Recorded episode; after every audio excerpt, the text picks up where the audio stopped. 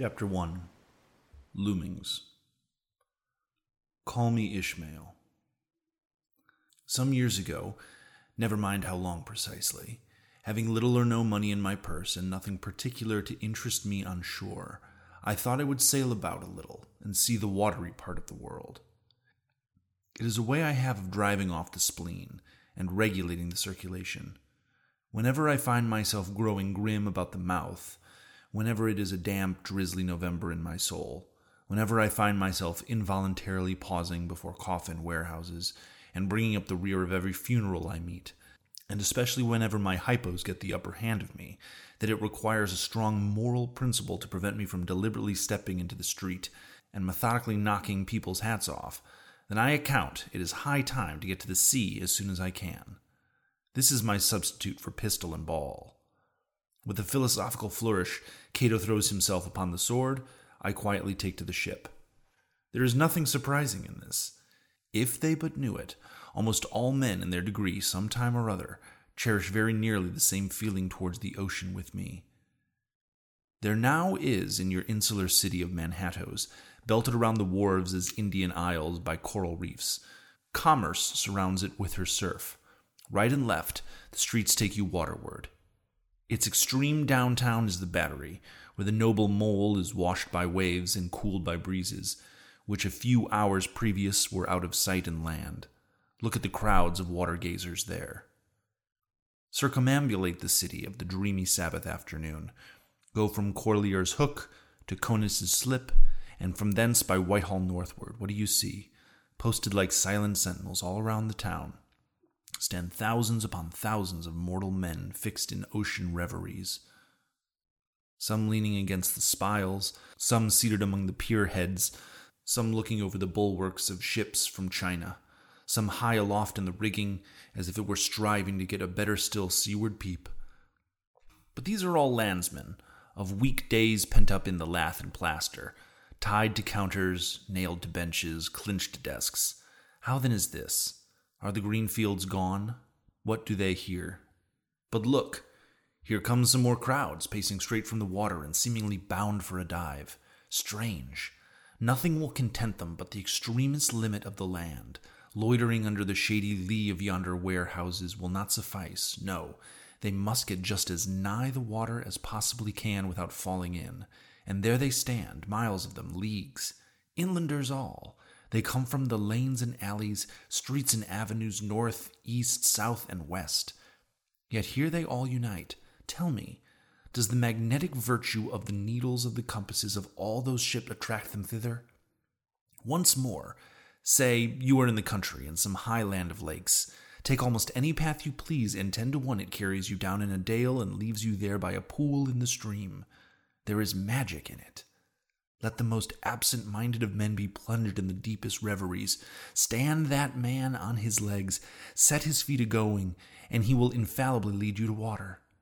If water there be in that region, should you ever athirst for the great American desert, try this experiment.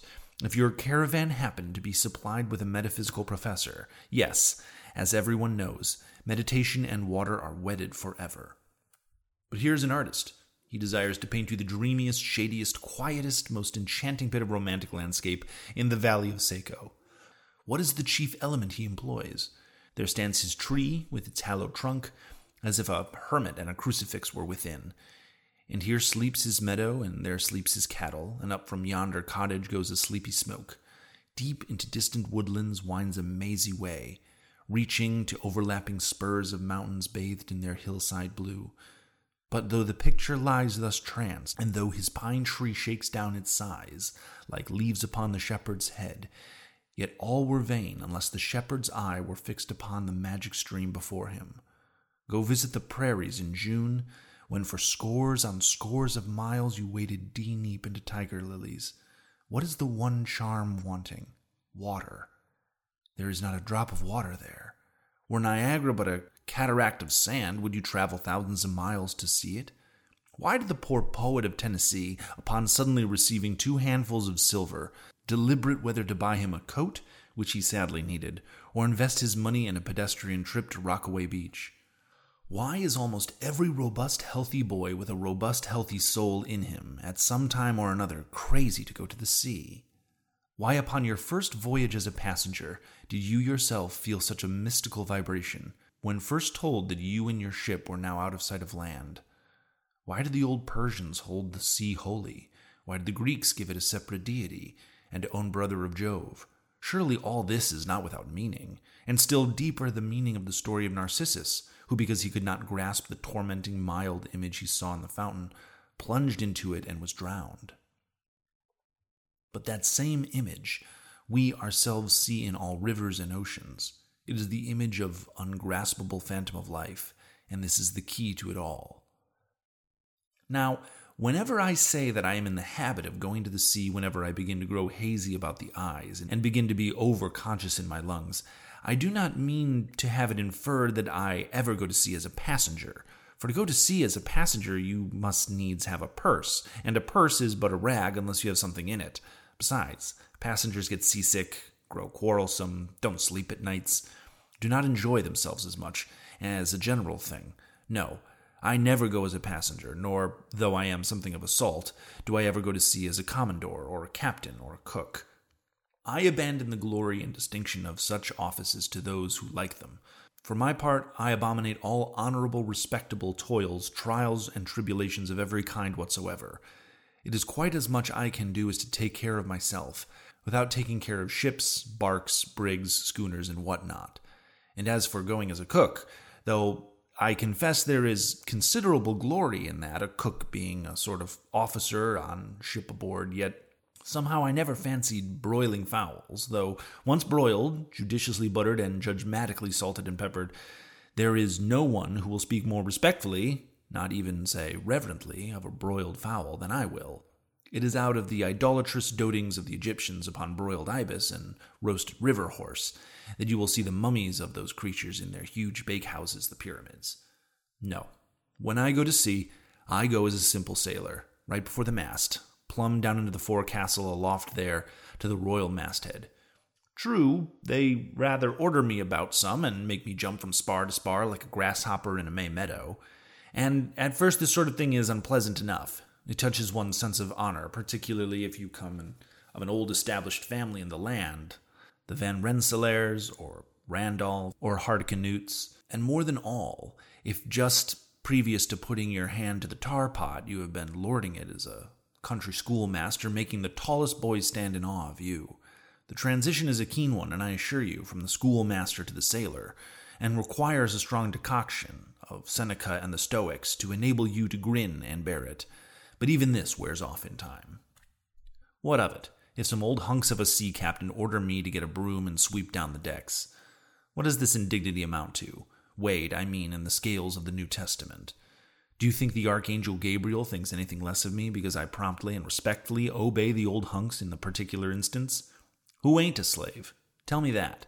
Well, then, however the old sea captains may order me about, however they thump and punch me about, I have the satisfaction of knowing that it is all right, that everybody else is, one way or another, served in much the same way, either in a physical or metaphysical point of view, that is.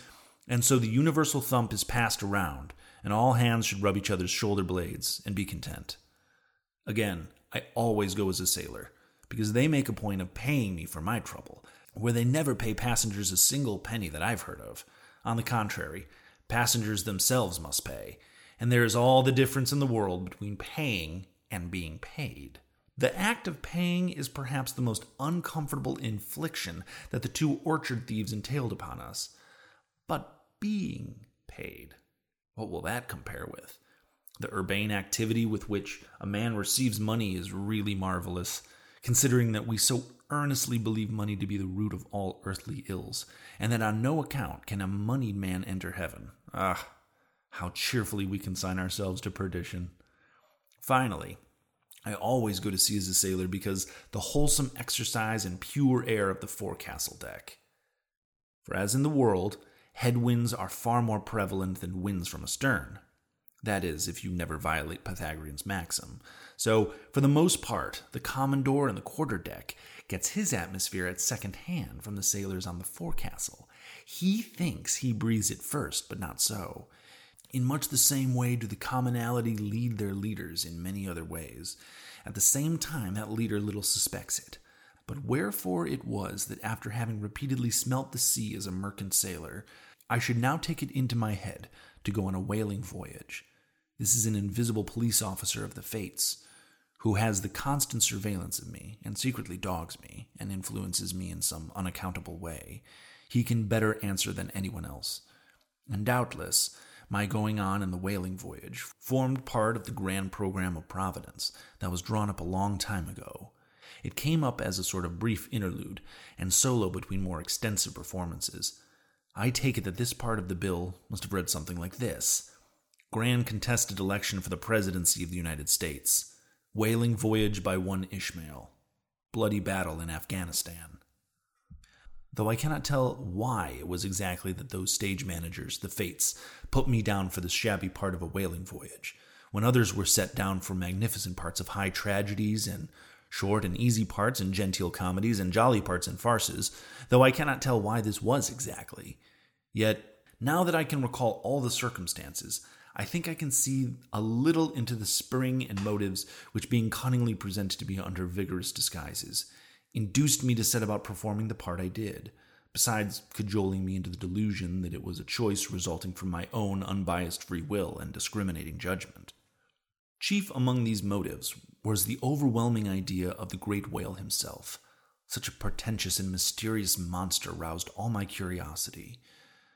When the wild and distant seas, where he rolled his inland bulk, the undeliverable, nameless peril of the whale, these, with all the attending marvels of a thousand Patagonian sights and sounds, helped to sway me to my wish. With other men, perhaps such things would not have been inducements. But as for me, I am tormented with the everlasting itch for things remote. I love to sail forbidden seas and land on barbarous coasts. Not ignoring what is good, I am quick to perceive a horror and could be social with it. Would they let me, since it is but well to be friendly on terms with inmates in a place one lodges in? But reasons of these, then, the whaling voyage was welcome. The great floodgates of the wonder world swung open, and in the wild conceits that swayed me to my purpose, Two and two there floated into my inmost soul endless processions of whale, and midmost of them, one grand hooded phantom, like a snow hill in the air.